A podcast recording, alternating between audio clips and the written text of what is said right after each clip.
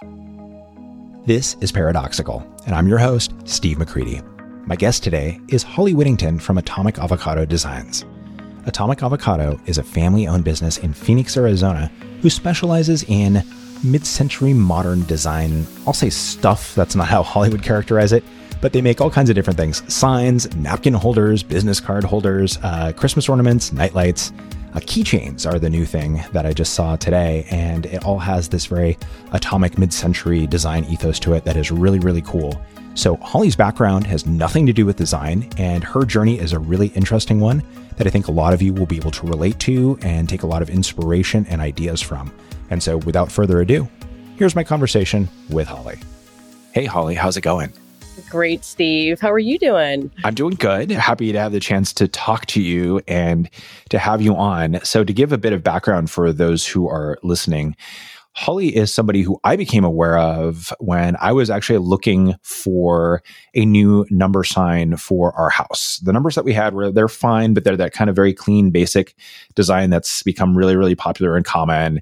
And I'm just enough of a rebel that I was like, that's too common now. I need something different. So I start Googling and searching, and lo and behold, I come across on Etsy these really, really super cool mid-century house number designs and it's atomic avocado designs and there's all these different designs and different color options so i talked to my partner and she's like yeah i like that but i want maybe a little bit of a different idea about colors so i message holly and say could you do some different mock-ups and Holly was just amazing from a customer service standpoint. She's like, fires right back. Yeah, here's this one. And I'm like, well, what about this? And I think I went through three or four different iterations, super patient and responsive, ordered a sign. It was shipped stunningly fast, packed incredibly well, and just the whole experience was really, really great. And so when I was going to be bringing the podcast back, I was like, I know one of the people that I want to talk to. So I'm super happy to have the chance to share you do with the world and learn a little bit more about you and your background. So, so tell us the origin story of Atomic Avocado because I know prior to this, you were doing something really, really different. You were a funeral director, right? I was, yes. So I was a funeral director for over 20 years. In 2015, when our son was born, my wife and I, we have a little baby boy, or we did. He's still our baby boy, but you know how that goes. I was able to stay at home. So I was fortunate enough that, that Don worked while I stayed home with him. And um, it was great. Those years, let me tell you, they went by really fast. And you know, the more time that you you have with with family, the more you realize I'm not going to be able to to have these moments again. And if I go back to the funeral industry, it's very demanding. 10 days in a row shifts. You're basically answering the phone 24 hours a day.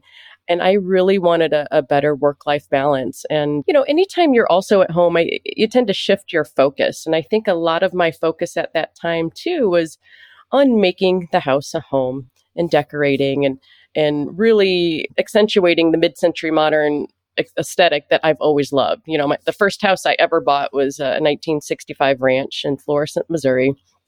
I absolutely loved it. Really spoke to me. And, and ever since then, I mean, gosh, that was 25 years ago. I've just always been drawn to that. So, you know, while I was at home with Luke, I would um, go thrifting a lot and try to see what treasures I could find. And to maybe make a little extra money, I learned how to refinish mid century modern pieces the correct way. And it really kind of took off from there. You know, as they say, necessity is the mother of invention. I uh, wanted a cool mailbox for the front porch, you know, and wanted something that was different. So I began by essentially customizing a mailbox that was a nice bright orange with some classic atomic starbursts on them and and it fit and it was like well that's it so you know again if you can't find it make it right and so i eventually i shared that to um, a group called mid-century modern kitsch and it really generated a lot of interest. And a lot of people said, Well, can you make one for me? And I'm like, Hmm, I guess. Why not? And they said, Well, maybe you should open an Etsy shop too. I'm like, Etsy, what's that? You know? So here we are in 2000, yeah, 19. And so I started doing that and and I offered different colors of mailboxes and things kind of just started gaining momentum. And I thought, well, there's got to be more because, you know, again, I'm never settled. I always want to kind of curate my home and and I thought I really need a, I want a really cool welcome sign that really fits the time period of our house. You know, at the time we had a historic home in, in central Phoenix. It was built in 1947. So I would consider it a, a mid-century modest. It wasn't exactly modern, but but again, the designs that I offer are meant to really fit in to any time period of house. They're meant to just change the tone just enough to give that extra accent where you can really get the vibe that you're after and, and give a presence that doesn't take much. Just one thing on the front porch can really set the tone for the entire feel of your home. I made a welcome sign and I made it out of wood at the time because I didn't have the equipment that I do today. And again, it was very similar to the mailbox. It was a boomerang. I put the words welcome on it. And so I started with with that and and created a welcome sign. So those two paired together really um, just fit and they gave me the the tone that I was looking for. And I also shared that to social media. And again, that even got even more attention. Before you know it, I just went to Etsy and I just started creating an account, put a few designs on there. I will never forget the day that I got my first order. And I thought, whoa, am I really doing this? People actually want this? How long was it between you opening your shop and getting that first order? It was probably a matter of days. I mean, not even a day, I don't think. Because again, you know, the power of social media, when you share it to a large group that has the same common interest that, that you do, it creates a conversation and um, people are like, I want that. And so I was truly humbled and I said, Well, you want it? I'll make it for you. and I would say within probably a week, I probably had about 10 orders. And so I was just blown away and, and I was nervous. And I'll tell you, you know, since then, gosh, this is 2019. Here we are what, four years later, I've learned so much. And, and I, I kind of cringe a little bit too, looking back and you think, why did I do it that way? You know, like I, I've just definitely, I'm always striving to make something better. And in order to facilitate that, you have to have the vision. You have to be patient. You have to admit that you know what? I didn't do things the best then. I think I can do better now. And it's just progressed from there. And I, I continue to, to have that same outlook. And I rely on my customers' feedback to tell me, first of all, what designs they're looking for, but also, what can I, I do to make this better? You mentioned a little bit ago, like even shipping and packaging that's been a, a, big challenge. The post office, they are not kind with anything. I don't know what they do. When I pack things, I pretty much have to go ahead and expect they're, they're going to just drop kick it and run over it about 10 times because I can't tell you how many signs at first I had to remake because they arrived damaged. And so I can't put the responsibility on the post office. I have to take that responsibility and say, how can I package these differently? You also touched on customer service you know, being in the funeral industry, it is nothing but customer service. You know, we are there to help people through a, the most difficult time you can imagine. And they expect perfection and they expect your undivided attention, and, you know, rightfully so. And so I've just taken that same philosophy into Atomic Avocado Designs. And when somebody does place an order, they've put a lot of trust in me to make sure that I'm going to deliver something that they want, that is high quality, that is really unique. I take pride in, in what I do. And if I didn't have my customers interested in, in, these designs, then I'd not have a leg to stand on. You know, I can only create so many signs for myself, right? you know, I, I change my our front signs out like like shoes because I, I like to switch things around. But if it weren't for the customers, I wouldn't be here today. I have as we all I think have, especially post COVID, have gotten all kinds of different things shipped to me from various parts of the country and the world. And for me, it includes things like guitars that are relatively fragile and they're not packed nearly as well as as our number sign was. It makes sense what you said about you've really tried to learn and bring this high standard to it and it absolutely shows in the packaging because it's just very thoughtful and thorough and it's the unboxing experience. I'll say it's not quite at the level of say like an Apple product, but it's in the vicinity. I mean, it, it is definitely a similar type of thing where you're like it's an experience to actually open the thing, which is really, really cool, but also helps to protect the signs against the inherent challenges of something being shipped where any number of things could happen to it for sure. Absolutely. And you can't go cheap, you know, you've, you've got to spend a, a lot of money to, to use the right materials. And, you know, I, I, I just don't cut corners and I hope that shows. So I appreciate that feedback. I want to look at the mid century group that you are a part of and share this. And I think that gets at the the idea of finding a niche or a group, right? And, and mid-century folks, of, of which I am one, we can be kind of fanatic about things and we just really get excited about things like design. So it makes sense from that. But for you, like, do you have a background in design or is this just a thing you were playing with for fun or like, where does that come from?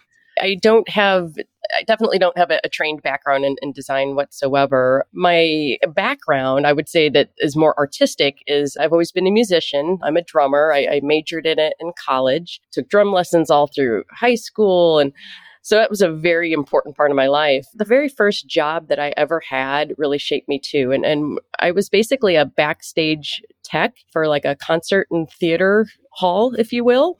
And so it wasn't small. It was a, it was a popular large venue in Springfield, Missouri, and I was a backstage tech, and so there's a lot of artistry there. There is a lot of lighting, a lot of set design. You know, basically creating a story to tell, and and that's exactly what I'm trying to do with these designs is capturing an era visually and functionally in one piece. And so it's kind of hard to put into words, but it's just a feeling. And so that's probably been a, a big challenge for me because I don't have a, de- a design background or training is learning to design things in a um, software program on the computer.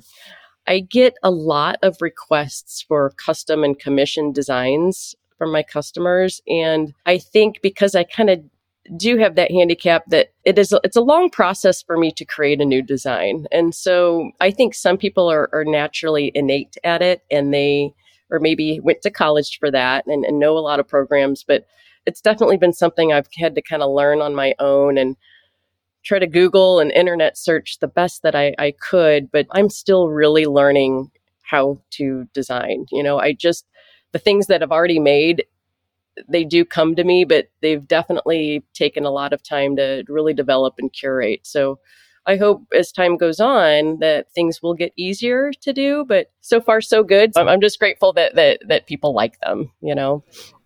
So you you know you put up these couple designs. People are like, you should open an Etsy shop. You figure out what Etsy is and open your shop, and you start start getting orders.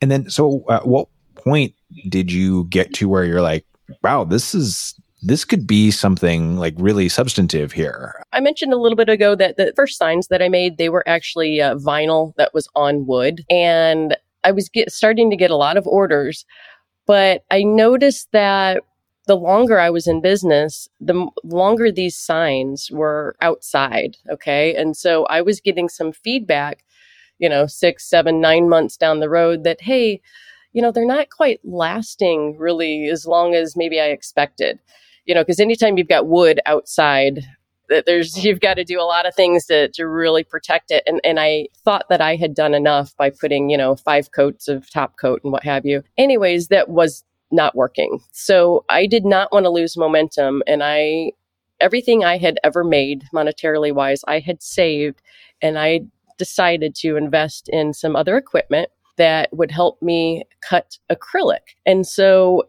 that was really the turning point. I, I ordered it's a, it's a very substantial, large machine, and again, I invested a lot of money into it and a lot of time, but it was a game changer, and that's what shifted my business. Once I got that machine, took about three months to come in. I came out with about nine or ten core designs, and I introduced those as the next level that Atomic Avocado Designs can offer you because I had done some research that acrylic is really the go to material for sign making. And so that's what I did. I basically started cutting these signs out of acrylic and they they last a lifetime. And so I've got signs that have been out in the full sun for 4 years or better and they're holding up like a champ. And so from a long-term standpoint, things have just kind of snowballed. So then usually about once a month, or it just depends. I kind of go in creative spurts, but I started introducing new ones and new ones and new ones. And again, the more options that you offer your customers, you know, the the more that they're even coming back for more. I get a lot of repeat customers as well. So that was really the pivotal point was really getting the right equipment, taking the time and the money to invest in what's needed to have the right tools to, to move forward. How long did it take for you to recoup that investment in the equipment? Because it sounds like it was a pretty substantial one. It was. Didn't take long at all. I think I had recouped it in a matter of about three months. So it was well worth it. And in fact, even now, I'm considering investing in something even more, even bigger. I typically work about 12 hours a day, seven days a week. And I don't think I could really be any more productive. you know, I want to always be, though, on the cutting edge and not get too comfortable. So I may look into that later this year or next, but um, you know, we'll see. We'll see. Just stay tuned, right? Your Instagram's always fun because every time it seems like every time I look at it now, there's some new design or new, you know, new thing, new product. It's like, oh wait, now you've got napkin holders. I think was the the thing yeah. I saw last yeah. week. I was like, wow, this is this is so cool, and you just kind of keep keep expanding. And I've been wondering, like, how is she managing to do all this? And it sounds like right now the way you're managing to do it is by working a heck of a lot of hours. I do. I do. And it, it's almost embarrassing. I mean, in fact, that that's really another challenge is, you know, anytime you own your own business and you work from home, you know, you tend to to not be able to kind of separate your personal life from work because it's easy to to just run in here and, and come do an order if I, I, get one you know so with the hours that you work which is quite a bit and the balancing of both the fact that you are again working out of your home and and your family because you've got your young son i'm curious about how you manage that balance and where and how do you say you know enough's enough? Like how are you juggling that challenge right now? Yeah it, it definitely is a challenge. And i mean thanks to my wife she's very good at giving me the flexibility that i need to, to get things done because i do like to kind of finish the day with a clean slate and then start over the next day. But just shutting my phone on silent, like I have to pick a time. You know, I'm going to go in at five or six o'clock, shut it off.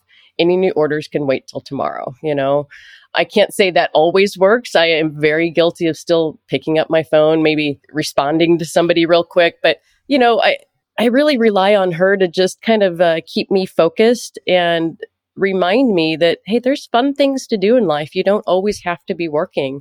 Up until about two months ago, actually about six weeks ago, I had been working out of a garage in Arizona. And so it has been a very challenging time. It's it's been hot in the summer. It's believe it or not, it's cold in Arizona in, in the Phoenix area in winter. And it's it's a it was a really hard working environment. It was dusty, it's loud. I also invested absolutely everything that I made into getting a new workshop built. In fact, it's more like a, I like to call it the studio now. I need, it's a little bit more refined, but I will share mm-hmm. photos of, of that on Instagram later. I've got a few finishing touches, but that's been a game changer. I now have air conditioning, heat. I've got a finished space. I've got a bathroom. Like all of those things, you are of your environment. And I think it's important for everybody to have a nice, clean, safe, comfortable workspace in order to um, be as creative as you can, as productive as you can. And so keeping up with the productivity, it's going to be so much easier now. And it already has been now that I'm, I'm in this, this new place, you know, and I'm grateful. Construction costs are very high, but it was, it was worth it. And I'm glad to make the investment. So from going forward, I hope that I can start gaining even more momentum to, um, again, strike that work life balance because it's kind of been a, a, real push to get all of this done and it's been stressful. There's been a lot of workers here. It's kind of interrupts your daily life, but to kind of have things get into like a stable routine, I think that's really going to help strike that balance that I, I'm looking for while also not negating the quality that I'm, I'm able to um, provide my customers and, and the timeline. You know, I still can pretty much finish every order at the end of the day. And I still have to pinch myself sometimes that so many people are trusting me to make a quality design. And, and you hit on the price point earlier too. And I try to be very fair with the pricing. I also use the highest quality materials that I can find. I want somebody to open one of my products and say, you know what? Okay, now I see why this was the price and it was worth it, no regrets. And I think that because I do have a, a large following and a lot of repeat customers, I, I think that they do see the value. And I, I really appreciate that because I'm very thoughtful about the pricing. I mean, I hadn't changed my prices for about three years and and things, you know, supplies went up and I felt really bad to have to increase things just a little bit. But it really hasn't, you know, affected my base. So I, am grateful for that. So that keeps me going and, and allows me to to create even more new designs, you know. So let's talk about psychology and money a bit here, because you've you've hit on multiple areas where this this comes up. One, what you were just saying with the pricing, but two, with what you, you're telling me is you've had a real willingness to invest significantly in your business. And what I see is often folks who have small or solo businesses tend to be very uncomfortable and anxious about doing that because they're really just concerned about, you know, having the cash, having that cushion. And so they hesitate to do it. You're seeing, it sounds like really good returns on these investments and anticipate with your new studio more there as well. But how how do you go through the process of selling yourself on? Yeah, this is a good investment of money, even though I'm taking a large sum of money and doing this and taking an element of risk. How do you how do you sell yourself on that? You know, I think you, you do have to like you said, there's always risk in business, right? But you have to go into it, at least I have, with confidence and with a leap of faith, so to speak. You know, it's kind of like I always like to think, uh, you know, in the movies Raiders of the Lost Ark, when he is getting ready to kind of go out this cliff and he throws some sand out there. So it's invisible, but he throws the sand out and that he can see that, you know what, there is something to step on. And that's what you have to do with, you know, you got to spend money to make money. And like you said, a lot of people are nervous to do that, but it's the whole if you build it they will come type of thing and there's just there's no regrets there there really isn't and you've got to also be open minded to know that you know what you're going to make some mistakes you're going to lose some money i mean i've i can't tell you how many things that how many signs i've had to throw away that i've ruined that i've scrapped it's like developing a recipe and you're going to have loss you're going to have gains but as long as you kind of keep the momentum going um, I think good things are in store. And and I and now that I've developed this business, I see things differently. Like when I where, where we happen to live, there's a, a couple um, empty storefronts, and I think well, people don't want to open up shop there because rent is so high. But I honestly think that if somebody were to take that risk, rent it out, provide a, a good service like a good restaurant there, it would pay for itself. You know, it's you just start seeing opportunities and it changes your your train of thought once you're able to make something work and and I honestly just think it's about having a vision in your head, you know, a, a, dream, but making it a vision like a chess game. What do I have to do to get to that? I want to make that. What do I need? What materials do I need? What equipment do I need? What do I have to do to get to that final end result? and and that's all I've done. It, it's not been magic or anything like that. It's just methodically doing what you need to do. The things that I'm hearing here in in listening to you talk about that are one confidence, but then two persistence, right? This willingness to try these things, to then learn, to evolve, to grow. I'm curious about those two things and like are those characteristics you've always had or those things you've developed where do they come from well, I think, you know, being in the funeral service industry, there's definitely a, a sense of persistency in terms of, again, people expect a really high quality funeral service. They expect a lot from you. And so you, you simply can't give them an excuse like, oh, well, I'm sorry, we couldn't do this. You've got to make it happen. And there are no excuses, you know? And so I, I just think that my background has shaped me that whatever somebody wants, like whatever customers ask from me, I'm going to do whatever I can to make it happen. And so I think that's where the persistency comes from that that you've got to problem solve because there's always problems. Let me tell you there's always problems. Even with the this equipment I talk about, you know, but you've got to persevere and figure it out and and be resourceful and really not be afraid to ask for help, get advice from somebody, get on even groups on Facebook. I mean, you'd be surprised how many people are willing to help you. People like to help. And so again, I couldn't do all of this by myself. And, and I think that is part of the, the persistency that there's always got to be a way to figure it out. Somebody always knows more than I do. What can I learn from them? And what can I help other people with who ask me for help? You know, goes both ways. I think that that's, that's huge, that willingness to seek support and ask for help but also the thing i'm hearing here is for you this it's almost like failure is not an option and and this this idea that there are going to be problems. Like you go into it, it sounds like being almost expecting it in a sense. So when it happens, you're like, well, yeah, like, okay, I'll deal with it and I'll, I'll, sort it out and I'll solve it. And if I need to get some help, I'll ask for some help. But there's just this, this sort of determination of getting through it, but also this perspective that it doesn't mean something's wrong or it's going to fall apart. It just means that like, that's what happens and how things go is what it sounds like. Absolutely. It, it, really does. And, and I, uh, you know, I'll be honest, when th- things do go wrong, it is nerve wracking. I, you know, I, I could be a ball of nerves. And, you know, for example, gosh, it was probably a couple months ago, I had something major happen with my equipment and it shut down my shop for a week and i was pretty scared you know and and and it really affected me but you know i figured it out and and I hope it doesn't happen again, but now I know what to do, you know? So, you know, it's not easy, but I'm thankful for, for my wife, especially. She keeps things pretty locked down and, and keeps me grounded. And um, she probably, she holds down the fort, really, let's be honest. And I do really want to spend more time with her and, and Luke and, and hopefully we can kind of get into um, a little bit better balance going forward to switch gears a little bit, one of the things that I want to want to talk about briefly, and this is a reference that people who are into MCM stuff will totally get, and other people will be like, "What are you talking about?" But tell me about how you got featured in Atomic Ranch and how that affected your business. Yeah, I, and I had to pinch myself when they approached me, but I, I simply just opened up my e- email one day, and one of the um, editors said, "Hey, you know." We'd like to feature one of your your signs on one of our um, issues. And thought well well yes heck yeah why not?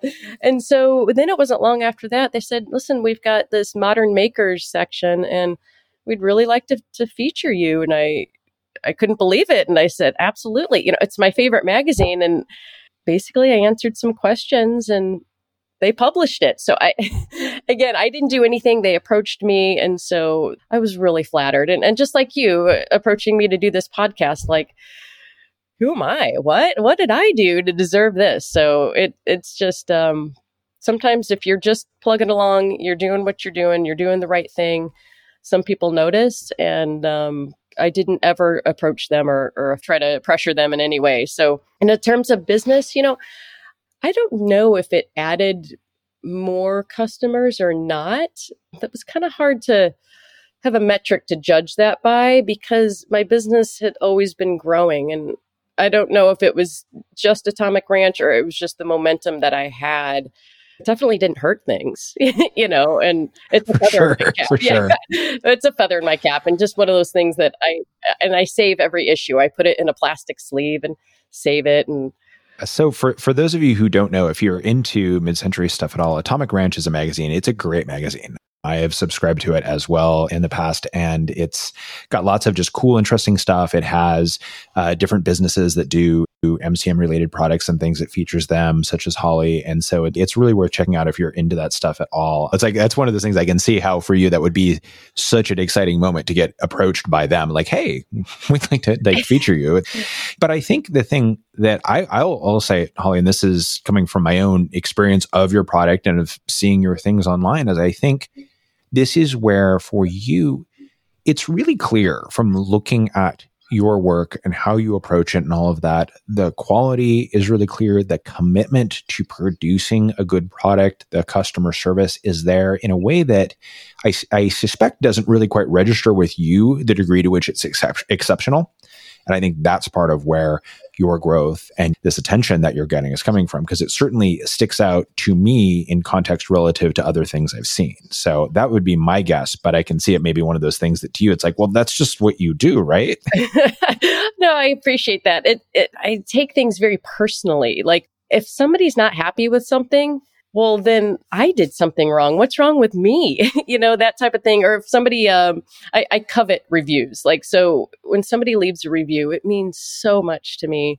And I look forward to reading each one. And, and if I get somebody, and it happens, I mean, it's, it's really a, a percentage. It's a small percentage, thank goodness. But there are some people who they will not give five stars. And I've gotten some low ones. And I'm confident to say that it's usually something that maybe was out of my control or something that maybe they had a really different expectation. And I always try to make it right. But if they're still not happy, I really take that personally and I take that to heart. And I'm really sensitive about that. And, you know, it's my job to really respond and, and make sure I am truly listening. But there's also some people you can never please too. you know, we, we, we all know those people, but there also were some things that it's like, you know what, I can do better. You know, thank you for bringing that to my attention. Here's what I'm going to do. And, and I hope that this makes it right. And I do appreciate them being candid with me that you could do better. And so that's what I just try to do, Steve. That's all I try to do, you know, how do you find the the kind of the, the tipping point, I guess, is what I would say, where you know, obviously where you're in some cases you're like, okay, how can I make it better? How can I make it right? And working to do that. But as you said, some people just aren't going to be satisfied for any number of reasons. Perhaps again, what the, what they were expecting just is out of line with what your product is or what it's capable of being or any number of other things. So, how do you find the limit for you of, well, this is as much as I can do here, and this person's just not going to be happy, number one. And then number two, how do you, I'll say, not so much shake those off, but how do you let those go? Because it sounds like the kind of thing that could really weigh you down. Yeah, no, and you're right. It, it does weigh me down. But I think because they are few and far between, and, you know, after something like that happens, all of a sudden then there's, you know, 10 good reviews. So I, it's just kind of a numbers game too. So thankfully, it doesn't happen often. And I just try to think, how can I do that better so I don't get one of those again? You know, even I hate to keep going back to the funeral industry, but that really helped cultivate my my customer service skills because you've got a lot of people who are very resentful to you because you're pretty much at the the wrong place the wrong time. They're they're very angry, they're upset, they're grieving. And so you're almost apologizing to them for their loved one passing away. So there, there's a lot. I felt like I, I'm a natural empath, but felt like I just gave a lot to them. But the ones who come along that say, you know what, you made the biggest difference. We appreciate you. Thank you that's how you move forward and um, dust the other ones off your shoulders. That's pretty much it. So there's a couple things here I think that are really interesting. One is just the relevance of your old career to your new career that wouldn't seem to be the case, but is there. But I too, I'm going to take just a minute to talk about the the industry as for funeral directors and that whole world because that's something that often people don't have any exposure or experience to until they have a loved one die, right? Or until something comes up. And and for me, it had been like that until my mother died. And I remember like I was fortunate to get a good referral to a funeral home in her area and they were amazing. And it was like I have I have rarely experienced that sort of customer service and that sort of just really present, kind, empathetic support and after what had been a really challenging period of, of a couple of years, my mom being sick and that kind of a thing, to have that was really just such a relief because there've been so many stressors and tiring things. And so I say that mostly to say I, I get and hear what you're saying about the importance of it and how much it's a drive. And now to tie this in, this is where, and I say this to people all the time when they look at a career pivot and they're like, yeah, but that's so different. Or like, I can't do something that's totally different. It's like, well, actually, you can because you never know what from your old life will be able to be applied to your new one and what in some cases may turn out to be a secret advantage. And I think that's the thing I'm hearing here is for you, this background as far as being really caring and concerned about your customers and looking out for them and wanting them to be happy is something that's so ingrained in you and you've got so much practice at that that becomes a real strength with being attuned to attentive to your customers with atomic avocado Absolutely. And I, I, love how you articulated that. And I never really thought of that correlation, but I think you're absolutely right. And to piggy, piggyback on that too, I think that, you know, with creating these designs, like when, when I was a funeral director, part of my job was to create an event that was very meaningful. You know, you've got one chance at it, one funeral service to create a presence to somebody to celebrate somebody's life down to what color flowers, what music are we going to listen to? How do we want people to feel when when you're celebrating the the life of somebody. And i try to take that same feeling you know when creating these designs. So whether you walk into a room and it could be decorated like olive garden right? It could be like not mid-century modern. But if you have one little nod to it let's say like one nightlight in the bathroom or in the corner it it changes the room. And and that's what I was always trying to do. And it was actually my favorite part of being a funeral director was really creating a mood and a vibe to really just just to get that feeling of, of that loved one's life, what they like to do, what was important to them. And the same way, you know, with an address sign, somebody walks up to your front door, they're going to immediately get a, a first impression like, whoa, this is what this is kind of what they're all about. This is their vibe. This is their jam, you know, and that's what it is. You put your best foot forward, and that's why the word curb appeal exists too. But I know I'm kind of jumping all over the place, but essentially, just like you said, taking your past, integrating it into what you do now. I would I at 19, 20, would I be doing this? I, I would have no idea. I mean, things have changed a lot over 25 years. And I don't think many people stay in the same career these days, you know, or work for the same company. I think that you naturally have to be pretty fluid.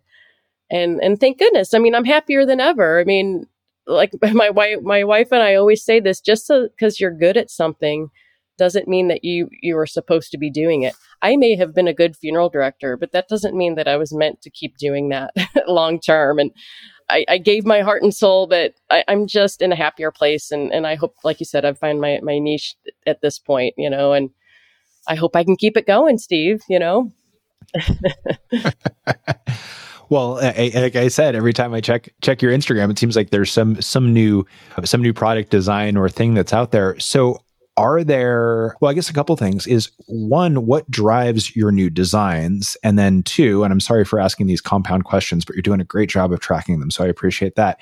Of are there any new things that are forthcoming that you can tell us about or give us a tease for? Or like what, what kind of things should we be expecting to see from atomic avocado in the future? Yeah sure. So i think there, there's a couple things that that drive me to create new designs. One would be I, I I get a lot of requests. You know, I get a lot of customers who say, "Hey, have you thought about doing this or this?" and and so that drives a lot. Part of it is just like I just kind of get a vision in my head of something. Like I'll I'll maybe see something, not necessarily um, art or anything. I'll maybe see a building or you know be looking through Atomic Ranch, or I'll just see something that I think, you know what, that I think that would be a really neat if I could kind of create something that gives that same vibe, you know? And so a lot of it's just kind of the, the creative process. And then the third element would probably be right now while I'm really trying to to build the business and, and gain momentum, I want to offer as many things possible to my followers and my my customers. Like, you know, I look and I see what other products are out there but nobody has done it with a, a mid century modern aesthetic. And I think, well, people are craving that. What can I do that most people need or want, you know, even like a tissue box?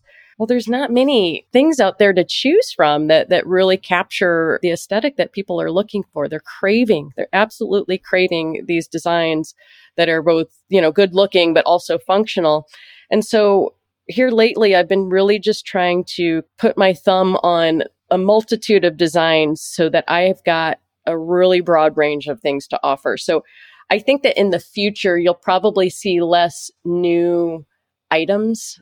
You know, like like you said, a napkin holder or, or um, business card holder. I think I've pretty much covered most of items that I, I want to introduce, but I'll probably likely just introduce dif- different versions of them. You know, different designs. So I've got napkin holders that I could I could make hundreds of different designs for. So just kind of expanding and offering more options. And I mentioned earlier investing into some more equipment to offer larger signs. I do get a lot of requests for larger, bigger signs, but I need bigger equipment to make them. But that also gets exponentially harder and more challenging in a lot of different ways. You have to have the room for it. You have to procure supplies like acrylic, larger sheets of acrylic to be able to facilitate that. So it just kind of keeps growing and growing. And, you know, I'm really busy as it is now. And so we'll see. So I would say, if anything, I would do, it would be larger signs, but I'm not committing to that just yet. And, and I have to be very careful, Steve, with giving out too much in terms of, I have other competitors out there that try to imitate my designs. And, and I was going to talk about this a little bit later too, that a big challenge is really keeping my designs proprietary and trademarked and the copyrights in place because there are some other sellers and other makers, a few of them on Etsy. As soon as I introduce something new, they're very quick to um, replicate it, imitate it, or make it really close. So that's something I need to learn more about to really make sure that I am able to offer exclusive designs that are unique that are the highest quality that that they can find without someone um, really taking that away. So if you can understand what I'm saying, you know, absolutely, and that's I think you make a, a really good point. and that's I think it's one of the challenges in this uh, internet connected world is you can create a thing and some you know someone else can be copying it and producing some replica of it almost immediately and that creates definitely challenges from an intellectual property copyright trademark standpoint and such as as you've said so yeah that that totally makes sense that's that's a thing where at the same time there's beyond the legal protection aspect there's also the opportunity of how you differentiate yourself and uh-huh. i think this is an area where for you your customer service, your attention to detail, things like again how how you package is something that really matters to people. And again, to the same people who are going to be willing to pay a higher price for a thing because they realize that's part of, you know, they're paying for not just the item, but also the experience of purchasing the item, of getting the item shipped, of how it's being taken care of and such. And that's something that I'm imagining these copycats are probably not doing and can't really do because they're just trying to come up with a cheap copy. Absolutely. I think you're exactly right. And I have had to call a few people out and I, I try to approach it with, with kindness too, because I am flattered that, that they would imitate it. Like they say, if you're doing it wrong, if two or three people aren't trying to, to copy it, right? But also, you know, I do take it personally, but I need to not do. It's just business. I totally get that. But I, try to approach it at least. I reach out to them personally and say, listen, you know, I think that they're you're very talented. I think that you've got a lot of other designs to offer.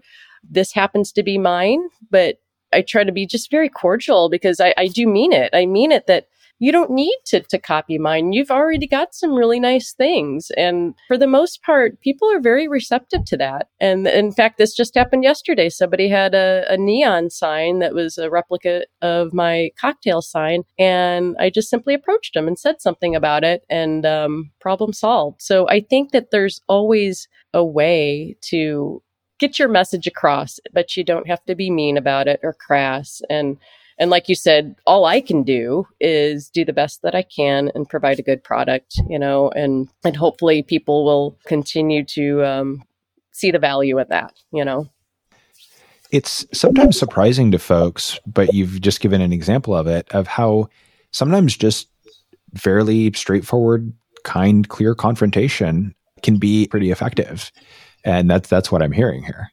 Yeah, absolutely. And you've got to be very transparent and you just got to be nice. I mean, it's not that hard. I wish some people would, would do that. Like I had even been approached years ago by someone who sold mailboxes And because my wording said mid century modern mailbox, okay, so those two words, modern mailbox together, that infringed on his trademark because that's the name of his company, right? And so in, instead of approaching me at the very beginning, it was reported to Etsy. And it's like, whoa, if all you had to do was message me and I would have gladly just changed the wording. It's it's not a problem. So I kind of learned from that. I don't want to do that to somebody else. You know, I'm not going to get far doing that. I wouldn't feel good about myself doing that. And so I've just tried to shift my my focus to um to just being cordial and and again, it, it's not hard to do. You can sleep better at night because of it, and um, that's just the only way I know how to do it now. I think it's definitely it's again it's it's a strategy that is more effective than I think a lot of people expect, but it's also one that can be hard to come from when you're busy being upset offended, concerned, frustrated with the fact that someone has, uh, whether intentionally or accidentally or whatever, that someone seems to be you know copying or stealing your work. So yeah, it can it can make it hard to not come at it from a, a place that's kind of heated up, even though that's rarely an effective way to to do so. Exactly, exactly, and it's going to continue to happen. And so, kind of like we talked about earlier, just you're going to expect problems. Go ahead and expect that it's going to come up again but I do try to just kind of peruse and keep tabs on on that and you know just see what else is out there. I'm always kind of keeping my eyes and ears open and I truly do think that there's room for everybody and everybody has something unique to offer. I go to great lengths to make sure that everything I create is original and unique. And I just hope that other people would do the same. And, and if, if we would all do that, then you know, we'd be as, as successful as you can ever be. You know, there's just people have so many great ideas. I think that's a, a mindset thing, which you've you've illustrated, right? Like there's there's so many ideas. There's there's plenty of room for everyone. All, all of this is probably a good a, stepping point for switching gears, as as you know from um, some of our interactions before for this call. One of the things I like to do in my podcast interviews is put on my coach hat for a few minutes and talk with my guests about something specific in their business that they're kind of wrestling with. So, is there something that falls into that category that you'd like to explore a little bit here today? I've kind of jumped around so much that some of it kind of came out earlier, like even just what like we were just talking about, you know, like your competitors, really kind of staying ahead of them or, or keeping your designs original and proprietary. That's a real challenge. That's probably the, the biggest thing. But again, we kind of talked through that, but I, I don't have anything particular, but I, bet you're a wealth of knowledge. Now I feel like I'm losing an opportunity here. well, well, so so let me ask you. Let me ask a question here and see if this helps spark anything. So as you think about a typical week for you, to the degree that there is such a thing, what in a typical week is the area where you find yourself feeling either most stuck, frustrated, or concerned as it relates to your business right now? I would say um, probably the most challenging uh, in terms of that would be when especially when I'm busy, when I've got a lot of orders to produce and someone wants a commission design. Commission designs, it's a little bit different than custom. You know, everything I make essentially is made to order and custom. You know, they pick out the colors and if you kind of tweak design, but brand new, start from scratch designs are very challenging for me because I simply don't have the time to do them. And and maybe that's kind of a roundabout way to say really time management that that I feel like I can't relax or rest unless I have absolutely everything done at the end of the day. And I want my inbox to be empty. But my wife tells me this all the time. It the inbox is always full. It's never going to be completely empty. And so I think just for me, letting it go, do I just not respond after 5 p.m.? You know, I try to do that, but I, I could be, I could be a lot better at that, Steve. You know, so if you have any tips for really work life balance, that's probably one thing I really need to, to hone in on, you know? Well, tell me a little bit, if you would, about the discomfort for you with setting that boundary of, okay, it's after five o'clock, I'm ignoring my inbox and those sorts of things. What makes that uncomfortable or difficult for you? I think because I'm, I'm just a, a perfectionist, I'm very particular. I want, I don't want anything hanging over my shoulder. Like if something needs to be done, I do it. You know, I, I don't procrastinate. And so I feel like if I'm shutting down the shop at 5 p.m. and not going till 7, I'm procrastinating till the next day. Like I, I just, I like to have it clean, wrapped up, done, you know, done, son. So I don't know if it, it's just in my nature. Okay, so but you know Christmas is going to roll around this year in December, and you haven't done your Christmas shopping yet. So are you procrastinating on that right now? That's a good point, Steve. Touche, touche. You're right. You're right. I, I'm giving you a hard time with it with an extreme example, but but I, I hear you. But I think that, that that labeling of it right as procrastination causes it to take on a weight that it doesn't necessarily deserve. And now in this, this is a particular case where I can directly comment in, in, a related way. And this is not, not usually an opportunity I have. If I'm recalling correctly, I think I sent you the initial email I sent you, it was probably on a Saturday or Sunday evening. What I remember is I was making dinner. That's the one thing I remember because I was in my kitchen and I, I, was, I was just like, okay, I was just looking while I was, you know, waiting for something or whatever. And I was shocked to get an email back. I was, I was not, I was like, I'll probably hear from her on, you know, Monday or whatever. And that's fine. I was like, I was not expecting the speed that I got. And then when I replied to your reply to get another reply, I remember thinking on the one hand, I was like, well, this is really cool. On the other hand, I was like, this person's going to burn herself out if she's not careful because I, you know, it, it's, it's like, it's great, but it's, I was not at all what I would have expected. I don't, I yeah. understand people have limits, people have lives, right?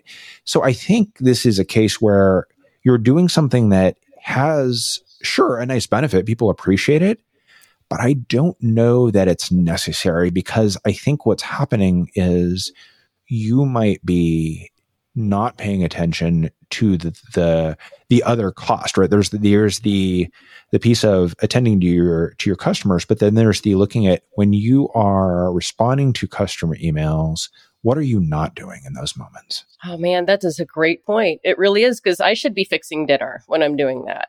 And and my wife would be with you 100% in fact i am too. And so i sometimes it's like we have to hear it from a, a third party, not somebody that you're closest with. So I, I really take that advice to heart. And and you're right because you're also you're sending a message to your customers that like you said, while they appreciate it, they're kind of like, well, that's weird. What are you obsessed with work or what? You know, that type of thing. And so that's not sending a good message, is it? And the thing is, I can always catch up. Like I always do. So I don't know why I feel the need to to get it done right away. So absolutely, you're right.